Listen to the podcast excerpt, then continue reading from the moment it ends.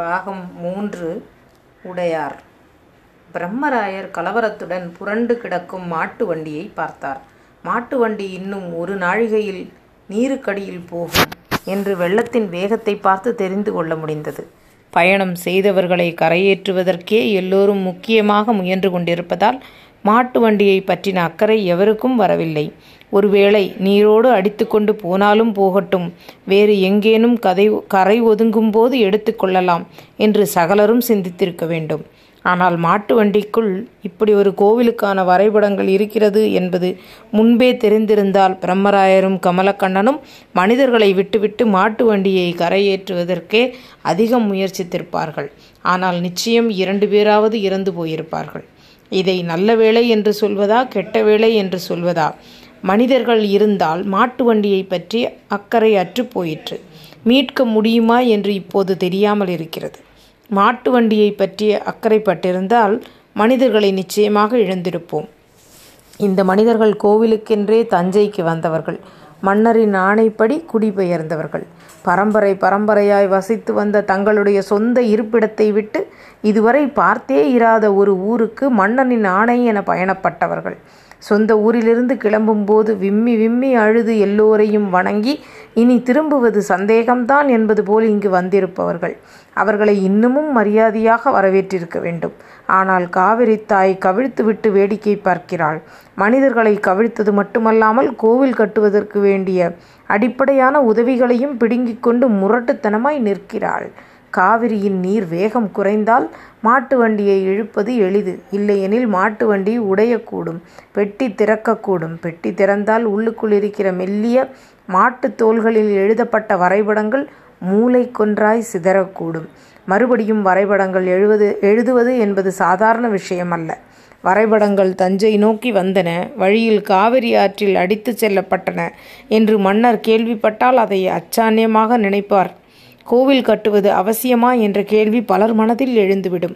வரைபடங்கள் கிடைத்துவிட்டால் மாட்டு வண்டி கவிழ்ந்ததை கூட மறைத்து விடலாம் பெண்களை இதை பற்றி அதிகம் பேச வேண்டாம் என்று சொல்லிவிடலாம். வரைபடங்கள் நன்கு வந்து சேர்ந்தன என்று மன்னருக்கும் செய்தி தெரிவிக்கலாம். பெண்கள் மட்டும் கரையேறி வரைபடங்கள் ஆற்றோடு போய்விட்டன என்றால் மன்னர் என்ன செய்வார் என்றே சொல்ல இயலாது. யார் அது? துணையின்றி பெண்களிடம் வரைபடங்களை கொடுத்தனுப்பியது என்று சீர ஆரம்பித்தார் என்றால் பல்வேறு அதிகாரிகளுக்கு மண்டகப்படி நிச்சயம் கிடைக்கும். சோழ மாமன்னர் உடையார் ஸ்ரீ ராஜராஜ தேவர் கோபமான குணமுடையவர் அல்லர். தவறுகளை கேவி கேலியாக கண்டிக்கக்கூடியவர். தான் கோபித்து கொண்டால் மக்கள் மனதில் அது வலுவாக பதிந்துவிடும். அது மற்றவர்களுக்கு முன்பாய் பெரிய பெரிய இழிவாய் அவருக்கு போய்விடும். நல்ல வேலைக்காரர்கள் இதனால் மனமுடைந்து போய்விடுவார்கள். பிற்பாடு பாராட்டினாலும் அன்று கோபித்து கொண்டீர்களே என்று வருத்தப்படுவார்கள் என்பதால் எவரையும் கோபிக்காமல் தவறுகளை மெல்லிதாய் சுட்டிக்காட்டி வேறு விதமாய் செய்வதற்கு இயலுமா என்று அன்பாகச் சொல்லி உங்களால் முடியும் என்று உற்சாகப்படுத்தி நகர்ந்து விடுவார். ஆனால் உடையார் ஸ்ரீ ராஜராஜ தேவர் கோபித்து கொண்ட நேரங்களையும் பிரம்மராயர் பார்த்திருக்கிறார். உடையார் ஸ்ரீ ராஜராஜ தேவரின் தமையனார் ஆதித்த கரிகாலன் கொலை செய்யப்பட்டு பத்தொன்பது வருடங்களுக்கு பிறகு இன்னார்தான் கொலை செய்தார் என்று கண்டுபிடிக்கப்பட்டு கண்டுபிடிக்கப்பட்டவர்கள் விதவிதமாய் விசாரிக்கப்பட்டு குற்றம் ருசுப்படுத்தப்பட்டு அதன் காரணங்கள் தெளிவான பிறகு அது குறித்து வருந்தி சற்று நேரம் அமைதியாக இருந்த உடையார் திடீரென உதறி எழுந்து கொலையாளிகளின் சொத்து மட்டுமல்லாமல் அவர்களுடைய உறவினர்கள் சொத்து முழுவதையும் உடனடியாக கை கொள்ளப்பட வேண்டும். கொலையாளியின் தந்தை தாய் சிற்றப்பன் சிற்றன்னை பெரியப்பன் பெரியன்னை அத்தை மாமன் அத்தனை வகையினரும் இவர்கள் மகன்களும் பெண் கொடுத்தவர்களும் இவர்கள் பேரன் பேத்திகளுக்கு பெண் கொடுத்தவர்களும் பிள்ளை கொடுத்தவர்களும் இவர்கள் வீட்டில் சம்பந்தம் செய்த அத்தனை பேரும் அத்தனை தூரத்து உறவினர்களுடைய சொத்துக்களும் இந்த கணமுதல் பறிமுதல் செய்யப்பட்டு அவர்கள் அத்தனை பேரும் சோழ தேசத்திலிருந்து இன்று பொழுது சாய்வதற்குள் வெளியேற்றப்பட வேண்டும் என்று விரும்புகிறேன்.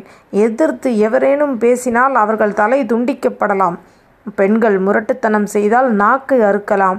மீறி ஆயுதம் தாக்கினால் மூக்கும் முலையும் அறுத்து துரத்தலாம் என்று சீரலாய் கட்டளையிட உடனே கொலையாளிகளின் உறவினர்கள் வேகமாக திரட்டப்பட்டு நடுச்சபையில் நிறுத்தி வைக்கப்பட்டார்கள். உடையார் ராஜராஜ தேவர் முன்பு இன்னார் இன்னின்ன உறவினர்கள் என்று அறிமுகப்படுத்தப்பட்டார்கள். தங்களுக்கு ஒன்றும் தெரியாது என்று அந்த உறவினர்கள் கதறினார்கள். எந்த பாவமும் செய்யாத எங்களை தண்டிக்கிறீர்களே என்று பெண்கள் புலம்பினார்கள். பொறுமையற்ற அரசனாய் இருக்கிறீர்களே விசாரிக்காமல் தீர்ப்பு சொல்கிறீர்களே என்று அந்த கூட்டத்தில் முதியவர்கள் உறக்க கத்தியபோது கண்கள் சிவக்க உடையார் ஸ்ரீ ராஜராஜ தேவர் ஆசனத்திலிருந்து எழுந்து வாளை உருவி அந்த பெரியவர் முகத்திற்கு எதிரே நீட்டி பேசியது இன்னும் நினைவில் இருக்கிறது. நீங்கள்தான் என்று தெரியும். உங்கள் ஊரிலிருந்து தான் கிளம்பினார்கள் என்று தெரியும். உங்கள் கிராமத்தில் தான் ரகசிய கூட்டங்கள் போடப்பட்டன என்பது தெரியும். உங்கள் கிராமத்திலிருந்து சோழ தேசத்திற்கு எதிராக ஆட்கள் கிளம்புகிறார்கள் என்பது தெரியும். உங்கள் கூட்டத்தின் திமிர் தெரியும். அகம்பாவம் தெரியும். ஆத்திரம் தெரியும். சூழ்ச்சி தெரியும். உங்களை போல் பல வருடங்களுக்கு முன்பே அடித்து நொறுக்கி இருக்க வேண்டும். கிராமம் முழுவதையும் அழித்து ஒரு வீடு கூட இல்லாமல் தரைமட்டமாக்கி இருக்க வேண்டும். நான் பத்தொன்பது வருடங்கள் பொறுமை காத்தேன். மெல்ல மெல்ல உங்களை பேச வைப்பதற்காகவே நீங்களாகவே உளறி உங்கள் தவறை ஒப்புக்கொள்ள வேண்டும் என்பதற்காகவே நான் காத்திருந்தேன். ஐந்து வருடங்கள் தான் உங்கள் கூட்டத்தால் இறுக்கமாக இருக்க முடிந்தது. பின் நாங்கள் தான் கொன்றோம் என்று தம்பட்டம் அடிக்க ஆரம்பித்து விட்டீர்கள். எப்படி எதற்காக ஏனென்றால் ஏன் என்றெல்லாம் நான் தீர விசாரித்து விட்டேன். இங்குள்ள ஒவ்வொரு குழந்தைக்கும் கூட இந்த கொலையில் பங்கிருக்கிறது என்பதை நான் அறிந்தேன். உங்கள் வீரத்தை உங்கள் குழந்தைகளுக்கு நீங்கள் பெருமைப்பட கூற ஆரம்பித்து விட்டீர்கள். உங்கள் குழந்தைகள் அதை மற்றவர்களுக்கு சொல்ல ஆரம்பித்து விட்டார்கள். நீங்கள் தேக்கி வைத்திருந்த ரகசியம் உங்களாலேயே உடைபடும் நாள் வரை நான் காத்திருந்தேன். ஒன்றிரண்டு பேரை தண்டித்தால் மீண்டும் உங்களிலிருந்து ஆட்கள் கிளம்புவார்கள். உங்கள் கூட்டம் முழுவதையும் தண்டிக்க விரும்பியே நான் இத்தனை காலம் காத்திருந்தேன்.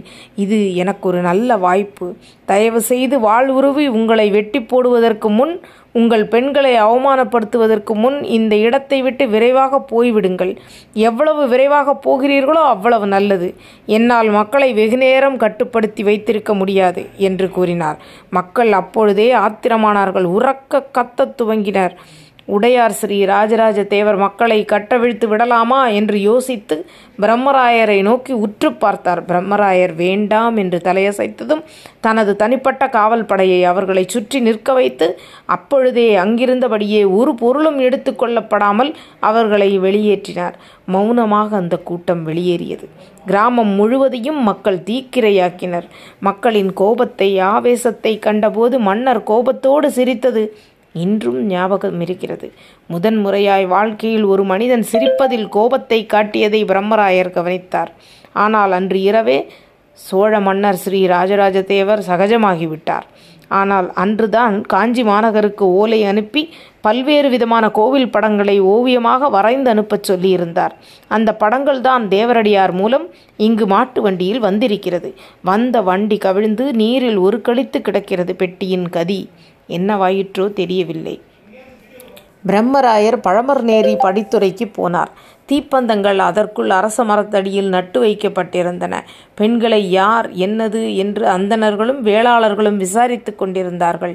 அவர்கள் கமலக்கண்ணனை பார்த்துவிட்டு வாருங்கள் வாருங்கள் என்று கைகூப்பினார்கள் கமலக்கண்ணன் பின்னால் நடந்து வந்த பிரம்மராயரை சுட்டிக்காட்டவே எல்லோரும் தீம்பத்தத்தை பிடுங்கி பிரம்மராயரின் முகத்தை வெளிச்சத்தை நீட்டினார்கள்.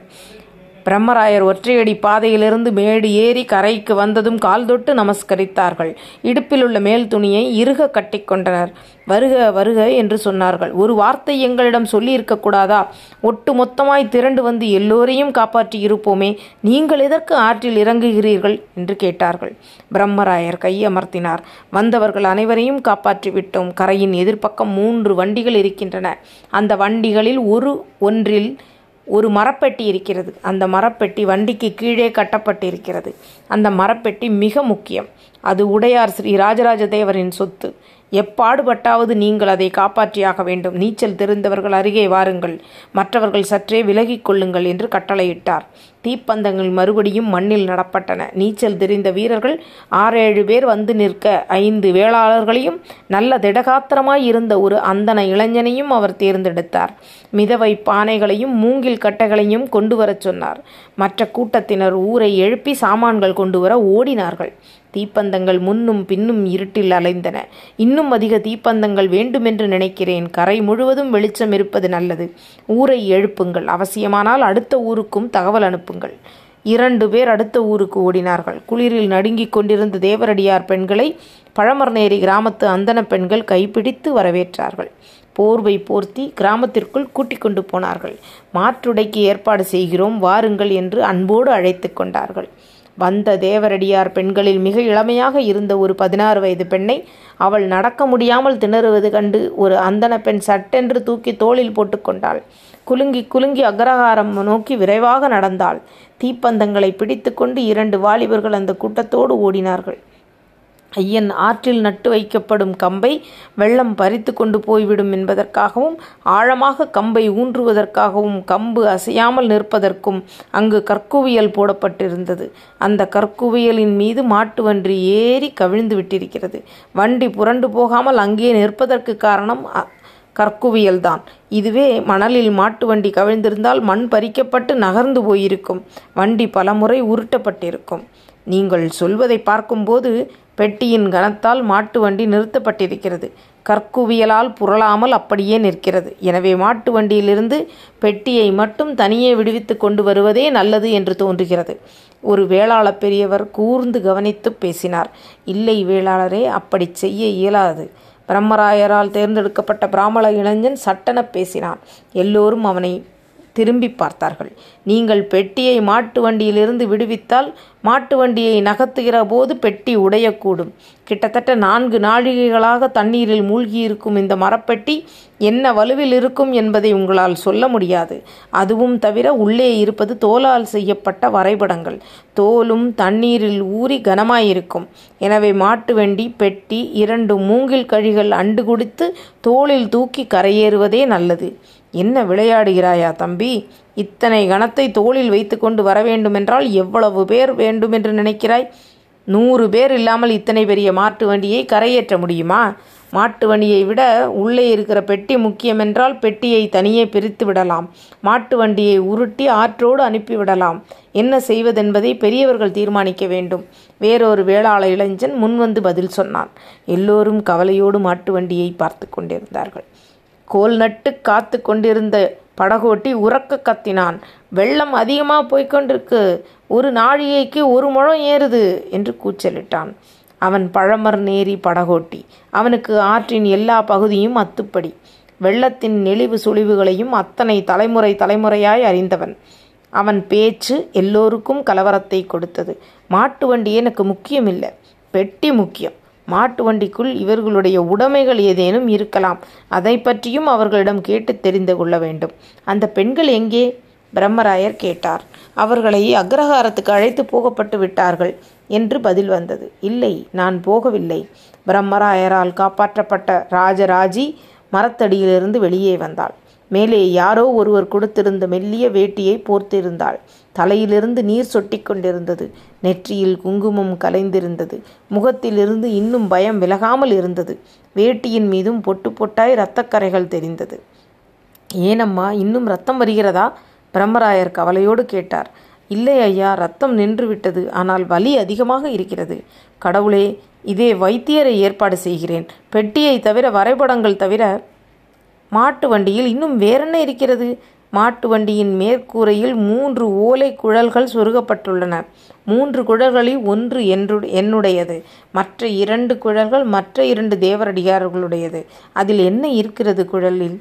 ஒரு குழலில் எங்களை பற்ற அறிமுக ஓலை இருக்கிறது. இன்னொரு குழலில் அரச உடையார் ஸ்ரீ ராஜராஜ தேவருக்கு ஒரு ரகசிய செய்தி இருக்கிறது. மூன்றாம் குழலில் என்ன இருக்கிறது? மயிலை வணிகர்களின் சங்கத் தலைவர் உங்களுக்கு கொடுத்த ஒரு ஓலை இருக்கிறது. பிரம்மராயர் திகைத்து போனார். கடவுளே இவ்வளவு பெரிய பொக்கிஷத்தையா ஆட்டில் விற்றிருந்து விட்டு கரையேறி இருக்கிறீர்கள்? என்று மனதில் நினைத்து கொண்டார். இதையும் தவிர ஒரு ஓலை என் இடுப்பில் தனி குழலில் ரகசியமாக வைத்திருக்கிறேன். அந்த ஓலையை இளவரசர் ராஜேந்தர் உங்களை பார்த்து எவரும் அறியாத வண்ணம் கொடுக்கச் சொன்னார். தாழ்ந்த குரலில் அவருக்கு மட்டும் கேட்கும் வண்ணம் ராஜராஜி பேசினாள். ஓலை இருப்பதை எவரும் அறியா வண்ணம் அவருக்கு சுட்டி காட்டினாள். பிரம்மராயர் முகத்தை சாதாரணமாக்கி கொண்டார். நல்லது. வேறு சில முக்கிய பொருட்களும் மாட்டு வண்டியில் இருப்பதால் பெட்டி அடிபடாமல் மாட்டு வண்டியோடு கரையேற வேண்டும். எத்தனை வீரர்கள் தேவைப்பட்டாலும் உபயோகப்படுத்திக் கொள்ளுங்கள். அருகே இருக்கிற எல்லா கிராமத்திற்கும் போய் ஆட்களை அழைத்து வாருங்கள். கயிறுகளோடும் நீண்ட மூங்கில்களோடும் வாருங்கள். எது தேவையென்று உங்கள் மனதிற்கு படுகிறதோ அத்தனையும் எடுத்துக்கொண்டு வாருங்கள். நல்ல கொக்கிகள் இரும்பு கம்பிகள் நமக்கு தேவைப்படும். மூங்கில் இணைப்பதற்கு சிறு சிறு கயிறுகளும் அவசியமாகும். எல்லாம் திரட்டி கொண்டு வாருங்கள். எவரும் எந்த கிராமத்திலும் தூங்கக்கூடாது என்று உத்தரவிடுங்கள். கிராமத்தில் உள்ள அதிகாரியை எழுப்பி பறையை அடிக்கச் சொல்லுங்கள். சங்கு முழங்கச் சொல்லுங்கள். அவசர எக்காலம் ஊதச் சொல்லுங்கள். இன்னும் தீப்பந்தங்கள் தேவை. அதற்கும் ஏற்பாடு செய்யுங்கள். பிரம்மராயர் உரத்த குரலில் கட்டளையிட்டார். ஆட்கள் நாலா பக்கமும் பறந்தார்கள். தீப்பந்தங்கள் இன்னும் அதிகமாகியது. கிராமமே ஜெகஜோதி ஆகியது எக்காலம் முழங்கப்பட்டது? அவசரம் என்றும் சொல்லும் சிறு பறை அறிவிக்கப்பட்டது. மற்ற ஊர்களிலிருந்து தீப்பந்தங்கள் எடுத்து வரப்படுவது தெரிந்தது. திருக்காட்டுப்பள்ளிக்கு ஒருவர் குதிரையில் ஏறி படையோடு வருவதாக சொல்லி போனார். ஐயா முதலில் மாட்டு வண்டியை பெட்டியோடு பத்திரப்படுத்துவது முக்கியம் மறுபடியும் படகோட்டி உறக்கச் சொன்னான். ஆட்கள் வந்து சேர்வதற்குள் மாட்டு வண்டி நிச்சயம் மூழ்கிவிடும். மாட்டு வண்டி மூழ்கிவிட்டால் வெள்ள வேகத்தில் ஒருவேளை புரளக்கூடும். எனவே மாட்டு வண்டி வெள்ளத்தால் அடித்து செல்லப்படாமல் இருப்பதற்கு பனைகளால் வெள்ளத்தடுப்பு ஏற்படுத்தலாம். பனந்துண்டங்கள் எல்லா கிராமங்களிலும் இருக்கின்றன. பனந்துண்டங்கள் வர வேண்டுமென்று சொல்லுங்கள். பனந்துண்டங்களின் அடிப்பகுதியை கூராக்கி ஆற்றில் இறக்கி சுத்தியால் அடித்து தடுப்பு சுவர் ஏற்படுத்தலாம். படகோட்டி உறக்கச் சொன்னான். அவனை நோக்கி ஆசீர்வதிப்பது போல் பிரம்மராயர் கை உயர்த்தினார். நல்லது அந்த இளைஞன் தெளிவாக பேசுகிறான். பணந்துண்டங்களையும் கொண்டு வரச் சொல்லுங்கள். மாட்டு வண்டியிலிருந்து ஒரு கோல் தூரத்தில் பணந்துண்டங்களை அடித்து இறக்குங்கள். மாட்டு வண்டி புரளாமல் காப்பாற்றுங்கள் என்று கட்டளையிட்டார். அந்தன இளைஞன் சட்டென திரும்பினான். ஐயா ஒரு குதிரை வீரனை கல்லணை பக்கம் அனுப்பி அங்குள்ள மதகுகளை மூடச் செய்தால் வெள்ளம் வருவது குறைந்து போகும் அல்லவா? வெள்ளத்தை இங்கு தடுப்பதற்கு முன்பு கல்லணையிலேயே தடுத்து விடலாம் அல்லவா? அதுவும் நல்ல யோசனைதான். யாரங்கே ஒரு ஓலை கொண்டு வா. ஓலையும் எழுத்தாணியும் கொண்டு வரப்பட்டது. வேகமாக ஒரு வரியில் பிரம்மராயர் உத்தரவு என்று எழுதினார் கையொப்பமிட்டார் கிராமத்து தலையாரியிடம் கொடுத்து குதிரையேறி கல்லணைக்கு ஓடச் சொன்னார். ஊர்களிலிருந்து மக்கள் வரவும் கல்லணையிலிருந்து நீர் வரத்து நிற்கவும் இன்னும் நான்கு நாழிகையாவது ஆகிவிடும் என்று தோன்றியது. அதற்குள்ளாக வண்டி புரளாமல் இருக்க வேண்டும். பெட்டி உடையாமல் இருக்க வேண்டும். எப்படியாவது வண்டியை காப்பாற்றிவிட வேண்டும். அந்த அந்தன இளைஞனை பிரம்மராயர் தோல் தொட்டு திருப்பினார். நீ இடுப்பில் கயிறை கற்றிக்கொண்டு நீரில் இறங்கு. மூன்று நான்கு கயிர்களால் பெட்டியையும் மாட்டு வண்டியையும் இறுக பிணைத்து விடு. வண்டி நம் கைவசம் இருக்கட்டும். வெள்ளம் அதிகரித்து வண்டியை நழுவ விட்டு ஆனால் எங்கு போய் கண்டுபிடிப்பது என்று கவலையோடு பேசினார். அந்த இளைஞன் கயிறை இடுப்பில் கட்டிக்கொண்டு நீரில் இறங்கினான். எதிர் நீச்சல் போட்டு வண்டியை நோக்கி நீந்தினான். வண்டியின் சக்கரத்தை பற்றி கொண்டான். வண்டி மீது ஏறி நின்றான். மற்றவர்கள் கவலையோடு அவனை பார்த்தார்கள். இடுப்பில் கட்டி கொண்டிருப்பது மெல்லிய கயிறு என்பதால் அதை மடமடவென்று இழுத்தான். மெல்லிய கயிறின் முனையில் தடுத்த கயிறை கட்டி அனுப்பினார்கள். தடித்த கயிறு அவனை நோக்கி போயிற்று. அவன் அந்த கயிற்றால் மாட்டு வண்டியின் சக்கரத்தை இறுக கட்டினான். இன்னொரு ஆளை வரும்படி சைகை செய்தான். காலை உந்தி மாட்டு வண்டியிலிருந்து நீரில் குதித்தான். அவன் குதித்தபோது அவனது உந்துதல் வேகத்தால் மாட்டு வண்டி இப்பொழுது மல்லாக்க சாய்ந்தது. இரண்டு சக்கரங்களும் மேலே இருந்தன. மாட்டு வண்டியின் கூரை பகுதி நீரின் அடிப்பக்கம் போயிற்று. மாட்டு வண்டி வெள்ளத்தில் ஆடத் தொடங்கியது. கரையில் உள்ளவர்கள் ஐயோ என்று ஒரே குரலாய் கத்தினார்கள். பிரம்மராயர் கவலையானார். கரையோரச் சாலையில் குதிரைப்படை ஒன்று வருகின்ற சத்தம் கேட்டது. மூன்று தீப்பந்தங்கள் வந்தன. திருக்காட்டு பள்ளிப்படைகள் வந்துவிட்டன என்று யாரோ உறக்கச் சொன்னார்கள். திடீரென்று எக்காலம் ஊதப்பட்டது. எக்கால சப்தம் கேட்டதும் எல்லோரும் சுறுசுறுப்பானார்கள். அது உடையார் ஸ்ரீ ராஜராஜ தேவர் வருகிறார் என்கிற எக்காலம். நன்றி. அடுத்த அத்தியாயம். நாளை பார்க்கலாம்.